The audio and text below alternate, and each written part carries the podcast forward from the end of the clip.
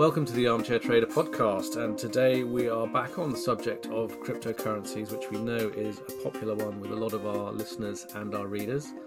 Um, and today we have Konstantin Anissimov joining us from CEX, um, which is uh, one of the small number of uh, FCA regulated cryptocurrency brokers in the UK. Welcome to the show, Konstantin.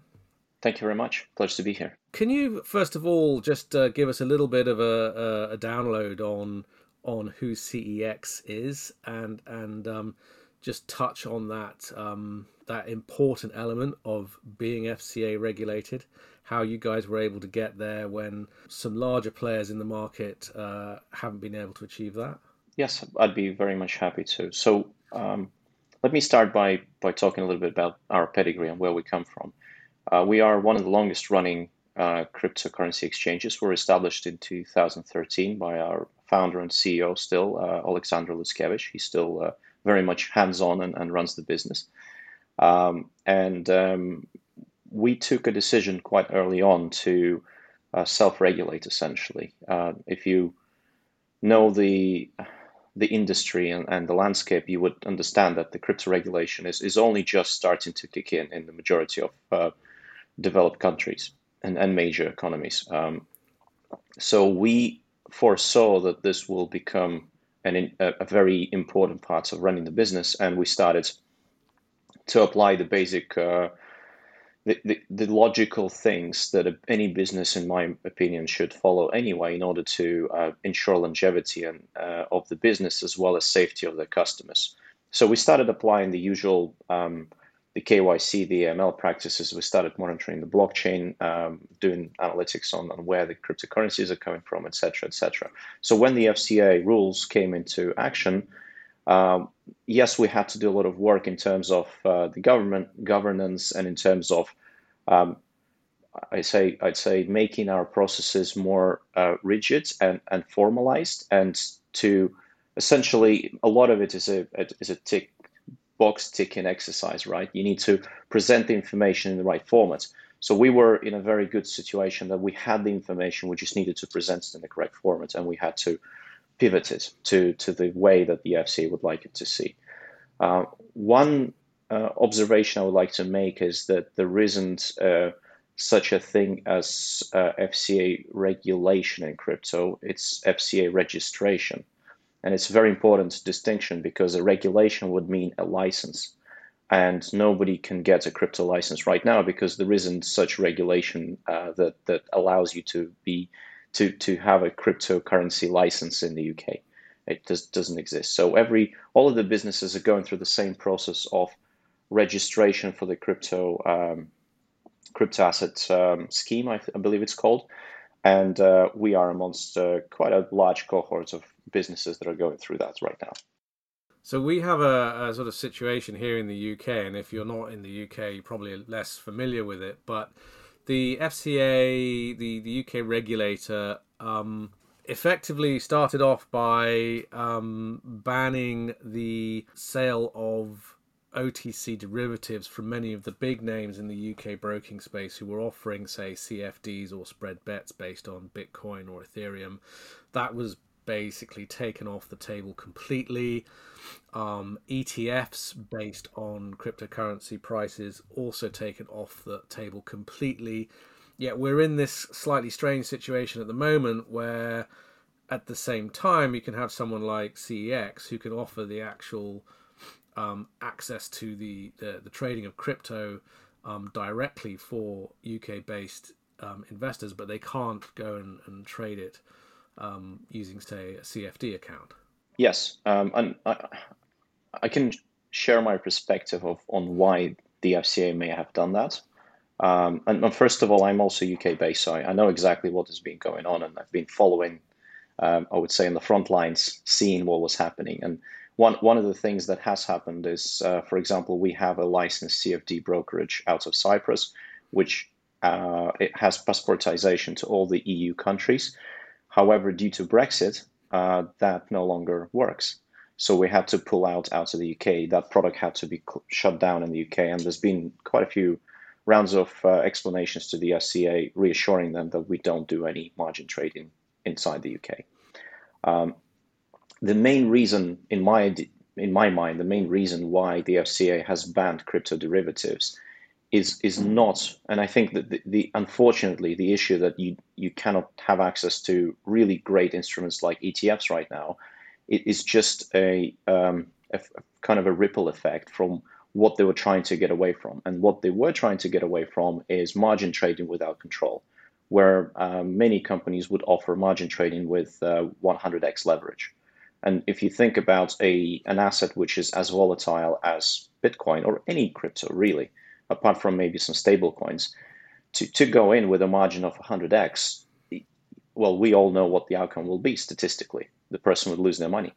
And an uns- unsophisticated investor who, say, um, s- somebody who hears from a friend who put in 10 pounds and made 10,000 pounds out of it through leverage, they would think that this is the best thing to do and they would put in 10,000 pounds and lose it all and that's on statistical and average that's what would happen. So my my thinking is the FCA is trying to protect the public and I think there will be another iteration to this rule. So for now they just banned everything. But I think there will be a coming back to this where maybe very much like on, on some other uh, trading apps um, you go through some questionnaires they can verify that you as a consumer understand the risks and you subscribe to the understanding of those risk models, and then they will gradually allow people to trade uh, with maybe limited leverage or maybe through uh, derivative products like ETFs, which are actually safer in many ways than than investing in, into any specific cryptocurrency due to diversification.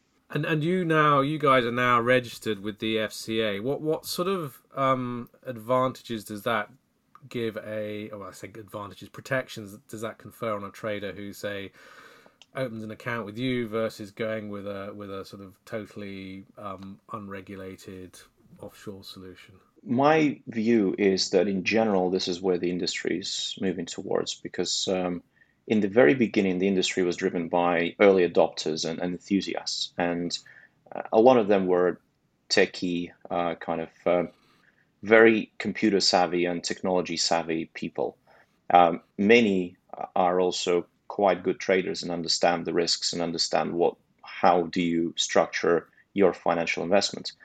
Now, as we get in wider and wider public involved, it's very very dangerous to do this without any control. Um, and I would say the reason why you need regulation is not not to control the businesses. It's it's to ensure that there's a level playing field and to ensure that the industry doesn't get stained. I'm sure we've all heard about um, accusations that crypto is a great place for money laundering. Well, if you look at the statistics, it's actually, and it's very easy to check on blockchain because everything's recorded, there's actually a lot less money laundering in crypto than through the traditional banks. Um, however, in theory, if, if there weren't any limitations and if there weren't any regulation in place, then in theory, it is it is in some way even more uh, convenient for for the bad actors than cash because you can you can deposit large sums with a single transaction. If it goes into an entity which has access to bank accounts then your money is in a bank and then it's much harder for the government to prove or for anybody to find out where that money actually came from. Uh, and that's i think that is what regulators fear of. Uh, it, it's a, it's a gateway into the financial sector. As long as things stay in crypto, it, it's less of a problem. That is why DeFi, albeit everybody, all the regulators are trying to grapple as to what to do with it. I think they're less concerned because uh, money stays within DeFi, and it's it's kind of a parallel universe of money uh, to the financial um, sector. Once that money starts going back into the financial sector, that's when they worry and that's that is why businesses like ours, which uh, average ordinary people would use, uh, because you normally have pounds or euros or dollars to invest to start with, right? You don't start with Ethereum, the majority of wider public. So you need a, a gateway which allows you to take your pounds, exchange it uh, into some cryptocurrency. Then it doesn't have to stay with us. It can go to uh, the whole universe universe of other crypto uh, uh, crypto businesses.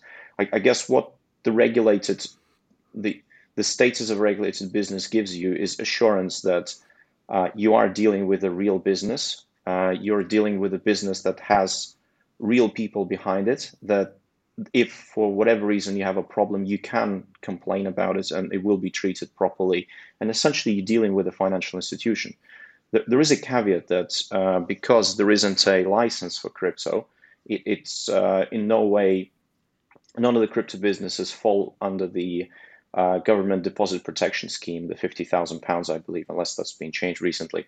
Um, so, in in theory, the, if if say a business was to go bankrupt, the government would not give you the money back. That that is the di- big difference between a bank and a crypto firm, or even other challenger banks, which many are not banks; they're payment institutions. And again, people need to be aware of that. Um, However, it, there's a big difference between, say, us and some unregulated entity, uh, which doesn't really have um, doesn't really have corporate presence. You're not sure which jurisdiction it falls under. If for whatever reason you lose your money, you don't even know where to write. Uh, well, you would write to the supports of the company, but if they say sorry, then it's very hard to understand which jurisdiction this actually belongs to. Where do you go to the police? Uh, with regulated businesses like ours, these are all things that are there in place, and we're we've made uh, huge investments into this in order to stay in the market and in the business long term. That's I guess that's another reassurance that uh, traditionally or historically in crypto, there's been a lot of uh, pump and dump and, uh, and and kind of get get rich quick schemes, and that is another thing that is happening very actively right now. Those schemes it's very hard for them to survive nowadays because there are uh, legitimate long-term players and, and the public realizes that very quickly. And naturally i mean i would do this i'm sure you would. You gravitate towards uh, a business that is, is here to stay and not to uh, to do one project and disappear so i guess it's it's reassurance trustworthiness longevity um, and also reassurance that over time we would you would not be, as a user of our platform, you would not be in a situation where uh, you can't take your money back into, say, your bank account because your bank deems us as a bad player.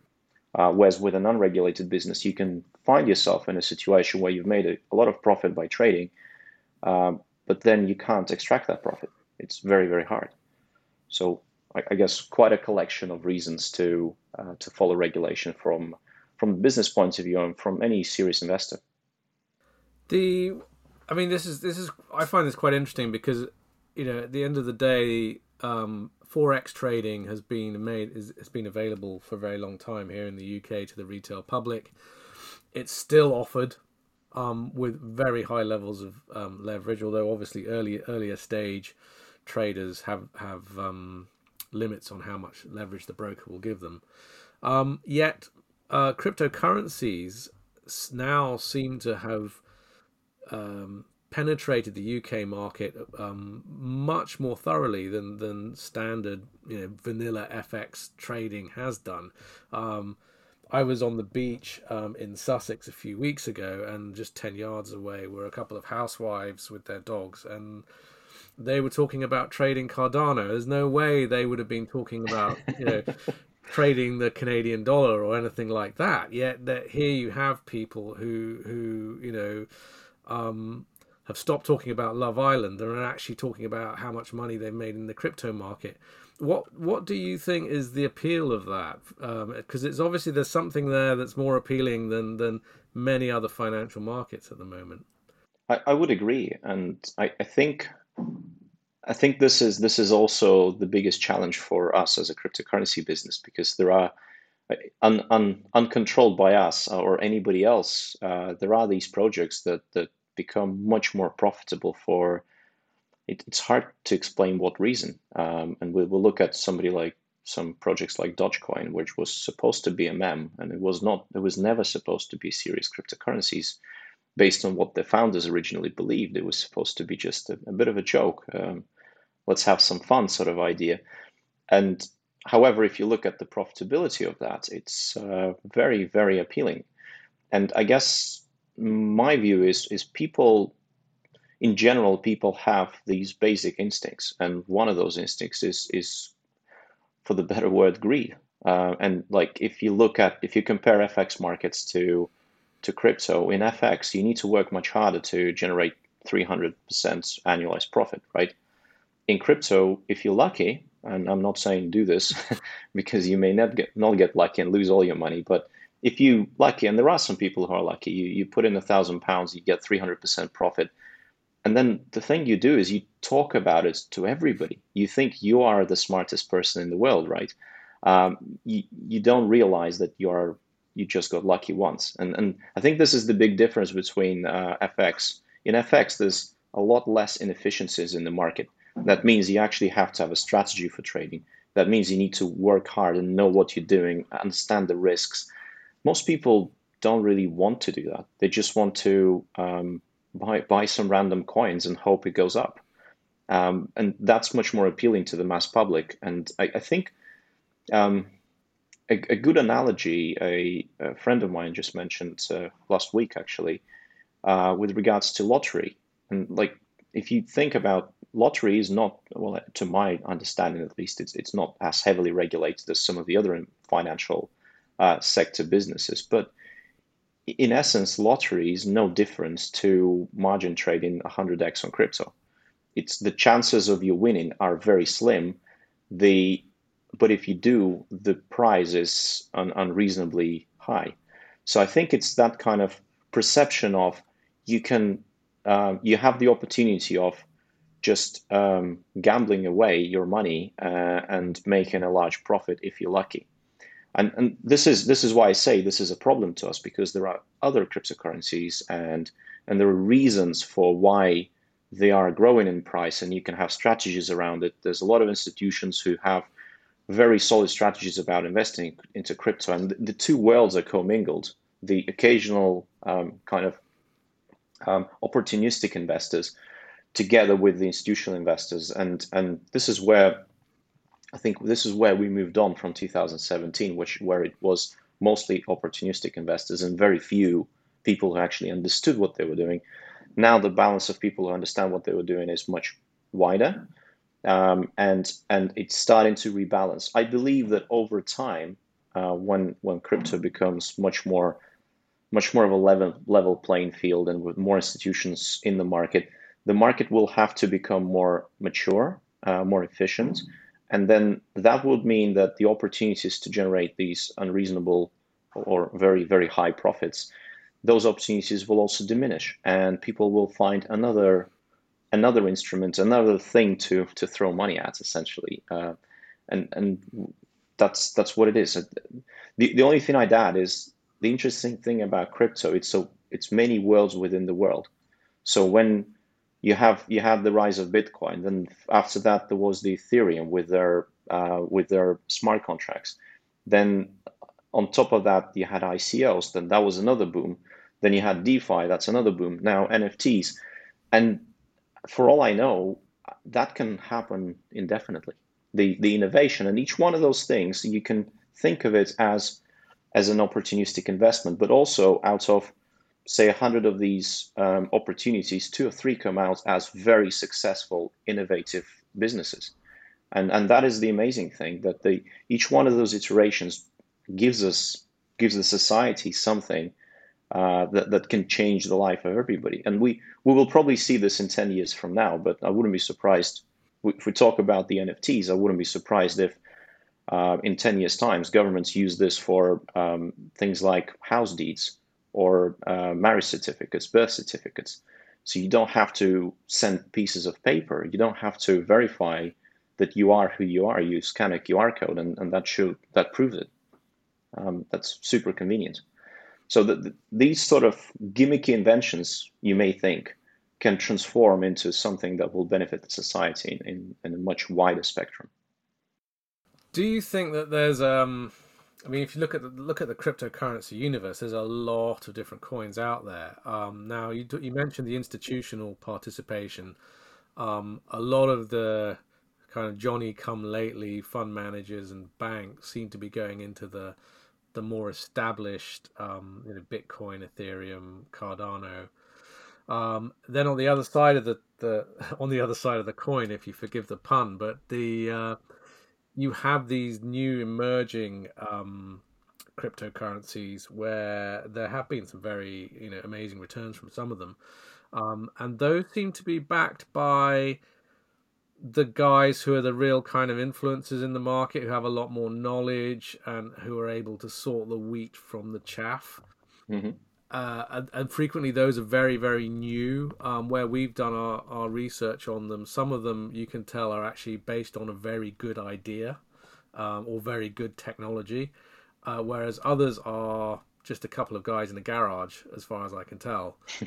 What do you do as a platform um, you know when you're making different coins available? Are you responding to um, customers saying hey i want to trade this or are you just looking at where the volumes are or where you where you are confident that you can fill a trade i mean how do you choose the menu of, of currencies that you make available i would say it's a combination of all of this and it, it's a quite an interesting discussion actually uh, to it's a problem that we've been grappling with internally in the business. Uh, how do we how do we make sure that our customers have access to what they would like to have access to, but at the same time we have um, the requirements, we have the the obligation to limit the risks as much as we can. So one of the things we do as as a starting point is every coin that we're thinking about adding to our markets, we go through the corporate and legal due diligence. The corporate due diligence is all about who's behind the coin sometimes it's very tough if it's completely DeFi you don't know. But we do our best uh, by using all of our connections in the cryptosphere to to get to the bottom of. And sometimes it's not official information, but actually understanding in the market as to who's behind it. And and we try and dig deep as much as we can to understand who's actually running it, why. Then we study the white paper and try and work out is there actually a reason, an economic reason, or a technological reason, or any other reason for this coin to exist? And and the ones that some of the ones that you mentioned are it's super easy because when you read the white paper, you understand that they're solving a problem. The the ones that are a challenge are where they're not even intending to solve a problem. It's just another cryptocurrency, yet the market loves it. And and that's where the softer softer metrics come into play. So we'd look at the number of followers on the different social media accounts, we'd look at the trading volumes, we'd look at the dynamics, would look at the inflows, outflows of, of uh, money into the cryptocurrency itself. Uh, what we really want to avoid is, is again, a, some sort of pump and dump scheme. We really wouldn't want. Uh, so our approach is we'd rather lose a revenue opportunity or essentially um, it, it's our revenue, but it's also potential profit for our users, right? Uh, but we're happy to do it if the if we see that there's a big chance that this cryptocurrency will end up uh, going to zero, and and we will have a lot of unhappy customers. Um, for us as a platform, obviously we're price neutral. We're we're a trading venue, so for us it doesn't really matter as a business. But we understand that we we cannot put some unreasonable coins on our platform, and we have to protect our um, our traders, and because they may not have all the information that we do. So I guess to to reiterate this, it's it's checking who's behind it, checking doing the corporate due diligence, doing the legal due, due diligence through the white paper, as well as um, verifying that we are actually legally allowed to work with this cryptocurrency to offer this cryptocurrency in a specific jurisdiction. As as we talk about the UK right now, but we're a worldwide organization, and very often we would say we can list this uh, everywhere apart from the US, for example, or US and Canada, because in those jurisdictions, that cryptocurrency may be deemed as security. Very often it isn't today, but what we really want to avoid is that this happens in three years' time, and, and then the regulators will be, uh, let's say, unhappy about what we have done. So we, we've taken a very conservative and uh, conservative stance here, I would say. Um, yeah, and then the social effects, they, they cannot be diminished. I mean, looking looking at you mentioned doing the due diligence, and certainly when I'm looking at an individual coin, um, the more information I can get about why it was set up, the better. I can see, as you've mentioned, there's obviously some coins that have just basically been created as a sort of Bitcoin Me Too, and that's where you get the enthusiasm for it because people want to get in at the ground level when it's really cheap and hopefully sell out when it's trading at fifty thousand bucks for the. Uh, for the coin, but uh, the chances of that happening are probably fairly fairly slim. Are you finding are you finding that uh, traders are like there's only one Bitcoin? Yeah, well, that's what I was thinking. You know, why there is a Bitcoin, so why buy this other one, which is just trying to be a a clone of Bitcoin, basically, as it was in the early days. Um, are you finding that the, the, the attraction for clients are, are, they? Do you think that they're kicking the tires on some of these, or are they just relying on more on the price action and and, and people on uh, social media who are saying it's going to the moon, and then they're just following the the meme online? I, I think there's a bit of both. I think there's a crowd of people who literally they don't, as I said, they don't really want to get involved. They just want to do what the neighbor does and, and that gives them more comfort than anything else. If if the neighbor had done it three times and made a profit, then if they do the same thing, they must get a profit. That's unfortunately the the psychology, and that's to a point why regulators exist as well in in in some in some shape or form, uh, because not everybody understands the risks. Uh, however, the, there's also um, and I, I'm always surprised by by this, and sometimes it, it's these people come from completely different industries and sectors, and, and you would never guess that they're into crypto. Uh, but some people dig deep and they really become part of the community. And so this is the strongest movement, in my opinion. If if you have a project which is on the course to change to, to solve a problem, let's say, I don't know, the proof of work issue, and then the development of the proof of stake mechanism, that is a social movement almost um, where the, the majority or a, large proportion of the crypto community said, we need to innovate, we need to evolve. And then you have these layer two protocols on top of L1 and things like getting transactions cheaper, getting transactions faster.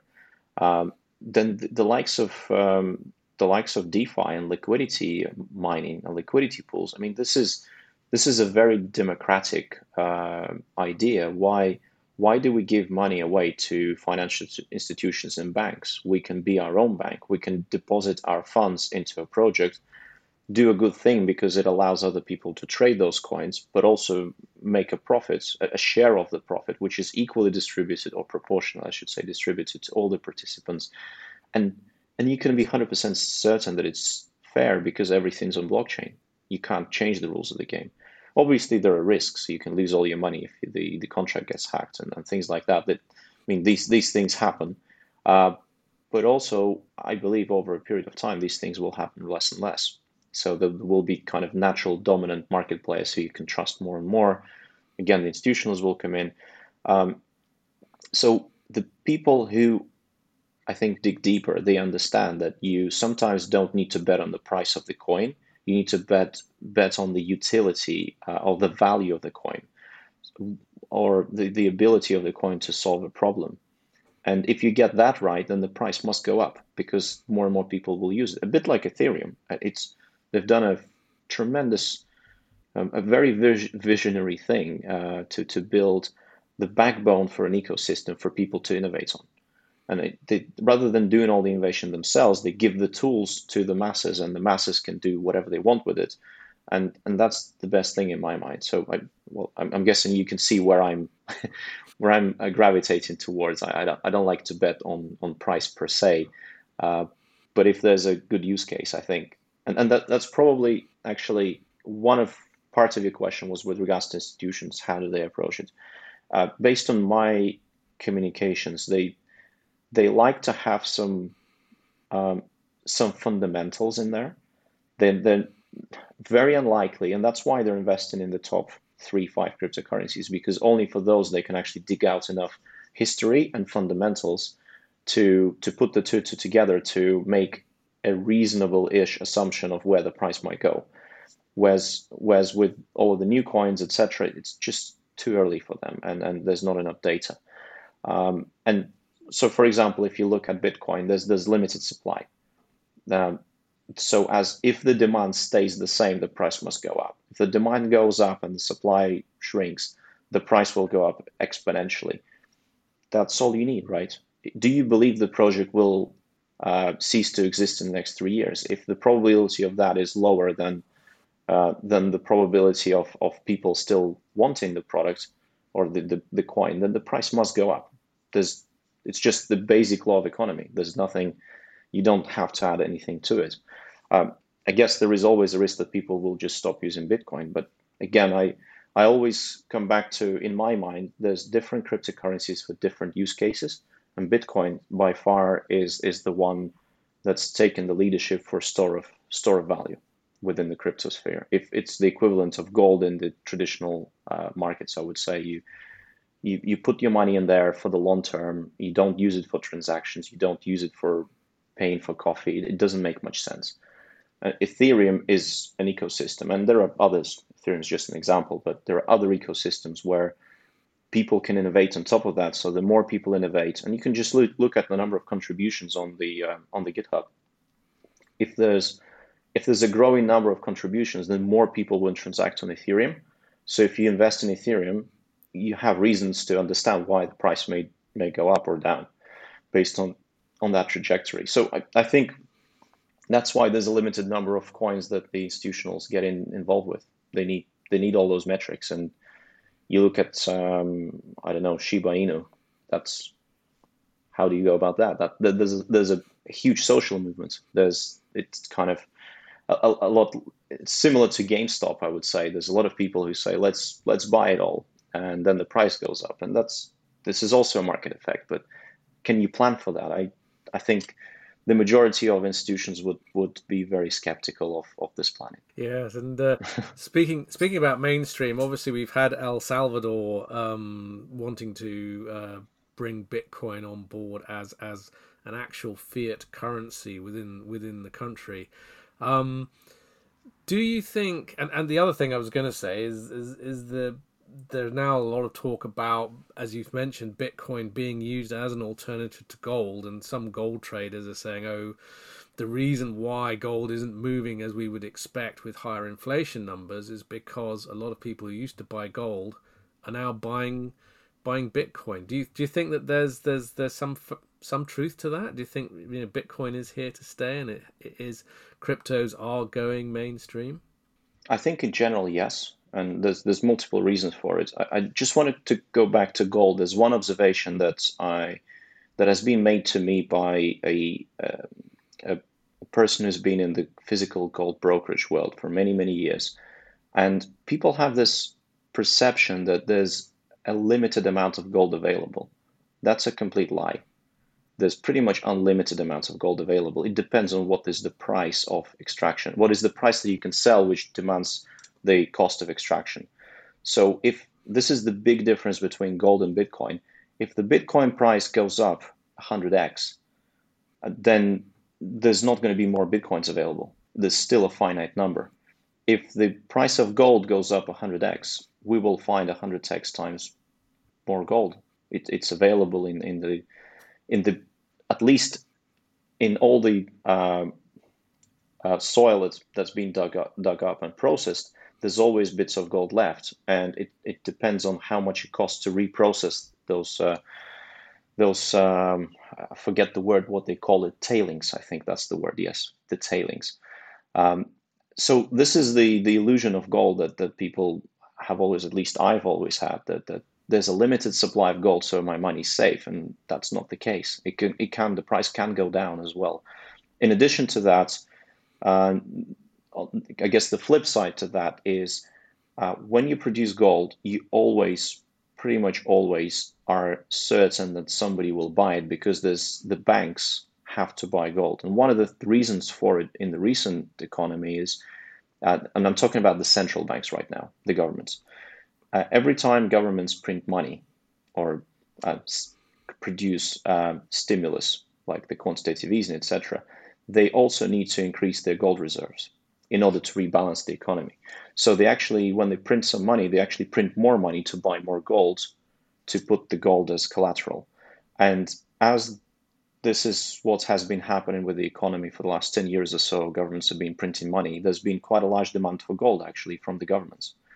Um, and that is the main um, the main demand. It, it's if you look at what gold is used in electronics, etc., it, it's much smaller amounts. So if and this is one of those things if for one one day the governments decide actually we don't use we don't want to use gold as collateral anymore we'll use something else, be it Bitcoin or something else, then the price of gold may go down significantly because actually there would be no use for it. And the um, all of well, I guess it would go down significantly until the mining stops, and then it may go up. So it, will probably self-regulate to a reasonable level uh, at some point. Uh, but what I'm saying is, it, it's not. That's one of the reasons why we're seeing separation of gold from um, um, what it has been historically, kind of negative correlation with the with the major indexes, et cetera, et cetera. There's a shift now because there's a different kind of use of gold. I, I doubt personally, I doubt that is because of Bitcoin. I really don't think that the amount of investments in Bitcoin are any significant value to to change the the amount of investments in gold. However, I think probably my guess is the sovereign funds and the long-term investors see that gold is not as safe of an investment vehicle and they're looking for other investment vehicles might be property for example or I don't know. It one of one of the things I would say is I wouldn't be surprised if if those uh, very risk averse investors, through hedge funds, through venture capital funds, end up investing in very crazy crypto startups, uh, which become very successful. So, and this is this is the thing that I always find interesting. Um, traditional investors find it really hard to invest in crypto directly, but they're absolutely fine to go through the VC route and fund a startup that has this crazy idea to revolutionize within crypto. So it's it's kind of innovation within a very uh, risky and and diverse market already. And but they because this is something they've done many times before. I think for them it's easier to to come up with well to to be uh, content with that idea than to invest directly into a cryptocurrency. I think that there were a couple other things with regards to El Salvador and the adoption of crypto in general the the adoption of crypto, I would say, yes, it's definitely happening. Um, one of the things that will make a huge difference in my mind is CBDCs. When the public will realize that you don't have to have cash, physical cash to touch, that digital money is money, then there will be no distinction between digital pound or Bitcoin. It will work the same way. And the I think it's more of a psychological barrier for many people to to think that well it's it's it's out of thin air it doesn't exist in real life how how can i trust it? But they forget that the majority of government money is never printed. It stays in in databases in virtual uh, in virtual domain i would say. So in, in many ways we're already there but because the majority of public still wants to have the ability to touch cash and once that goes away and i think it will very very soon uh, then that will lead to a much wider adoption of crypto in general. And and just finally, I mean, on that theme, I wanted to ask you about central bank digital currencies. We've heard rumblings that central banks are planning to launch their own digital currencies. Why would they want to do that when they've already got their own currencies? Is it just because they want to compete against Bitcoin? I mean, what would no. what's the utility from a central bank? I, again, this is my view, but I think it's the inevitable. Um, so blockchain is a step innovation. It, it's it's if we draw an analogy, if um, if everybody else is using iPhones and your government workers are still using Nokia phones without without any ability to install apps, their productivity would be much lower, right? Um, so I think it's it's not to compete with cryptocurrencies. It's it's for the governments to compete with each other. And, and we have the China, who's already launched this digital currency, and we don't know what it's based on. we don't know how distributed it is. Very likely it isn't. Very likely it's a centralized cryptocurrency. However, it's a digital currency, uh, which allows potentially China to uh, facilitate very easy and seamless transactions with other governments like the UAE, like the African republics what does that mean to dollar? That's a threat immediately because if dollar is the main use of exchange of money, and there's now um, digital yuan, which is or digital RMB, whatever they will call it, and that is cheaper, more convenient, instant settlements, all these things that happen on blockchain. Um, you know exactly whether you've paid or not, etc. That just that on itself is is a big threat. So all the other com- countries, I'm sure, are looking and central banks are looking into this, thinking we should we better start doing something like that as well. Otherwise, well, if we take the UK, Brexit, etc., the UK wants to be wants to remain the financial center of the world. These are the sort of things that will have to happen in order to stay the financial center. You have to also innovate your financial uh, industry. If you don't innovate, then at some point in the future, somebody else will come over and take over the um, the leading, uh, I guess, the leading uh, position in in that space. So it's a threat at, at government. And imagine, I believe I looked into it some while ago, and and the I think it was in the 80s when when the UK uh, shifted from manufacturing to service economy, and service economy is where a huge chunk of the GDP comes from. So if if London loses the financial sector um, positioning, then it's a threat to the whole UK economy. So it's it's not an easy one to. It's something you have to plan for as, as a reasonable government and central bank. So that's that's one thing. The other thing is efficiencies. Um, imagine, and everybody, I think the majority of people, when they talk about central bank digital currencies, they just think they'll have a wallet with digital pounds in it, and you can send money to your friends quickly. Well, we kind of can do that anyway, right? With with e-money, with uh, Revoluts, etc. I think where the main innovation is going to come from is is ability for the government to reconcile tax obligations real time. The only country in the world that that current well, I, I don't know if it's the only country in the world, but I would say only only countries with centralized governments like China can actually enforce that at the moment. Uh, democratic countries always lack a year to a year and a half between. So obviously, the governments need to understand what the spendings had been, etc., how how much tax people need to pay in order to affect the monetary and, and the fiscal policy, right? But all of those effects happen a year and a half after what had happened. So there's a huge lag. It's, it's very innately inefficient, and it's in some ways a stab in the dark as to whether that method will work. Because if you if you get the timing wrong, uh, it could be what's called um, a positive feedback, which actually amplifies the problem rather than reduces the problem. Now, if you have all the transactions on blockchain in real time, um, say COVID hits, and you want to understand which sectors are hit the worst, you would have data every second, and you and then you decide as the governments, I want to help uh, the the the restaurants, and we would do a the government does a monetary stimulus to the restaurants and the money is delivered directly to the specific restaurants. They can categorize it. The whole thing's done instantly at a click of a button. Right now, it's I believe it's a huge machine of uh, people and, and technology to make it happen, and then usually goes to the banks who then have who then should give out loans, and do they give out loans or not? The government usually can't even control that. So how much of that stimulus gets to where it needs to get? Nobody really. Well, I'm sure they know, but it's not a it's not a given.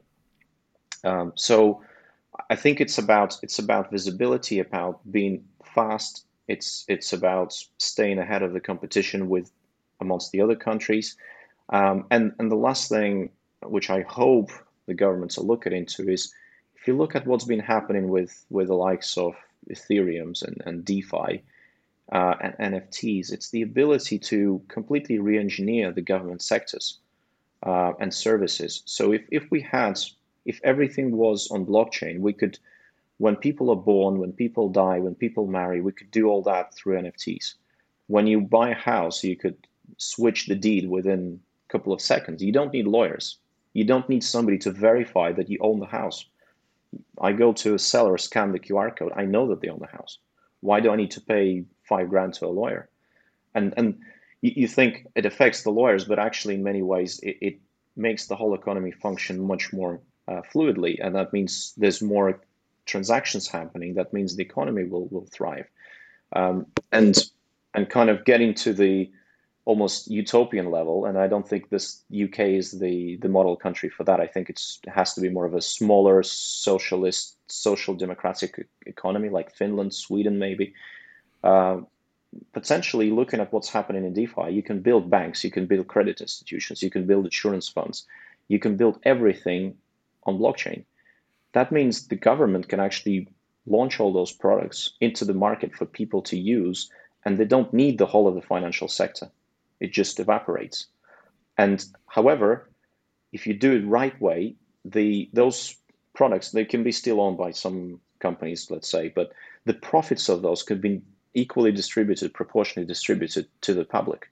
So then the whole idea behind like the minimum national income for everybody, etc., it becomes more of a reality because the people who make the transactions, they're also the ones who who make money from from all the whole economy operating essentially, and it's and it's uh, I, I guess the government right now is a proxy for the people, and whatever whatever the country generates, whatever profits the country generates, uh, go back to the central bank or well, and then get distributed down. Well, with blockchain technology, like like uh, similar to DeFi, you could actually streamline the whole process, and every single person can be 100% certain that everything's done fairly. There's no corruption. So it, as I say, very utopian. I, I, don't see this happening anytime soon. I don't see this happening in major economies. It's just too complicated. And me, I think I, I'm not sure I would actually want that to happen in the country I live in. Uh, but the technology would allow for something like this to happen, and that's that's why you have to at least consider it.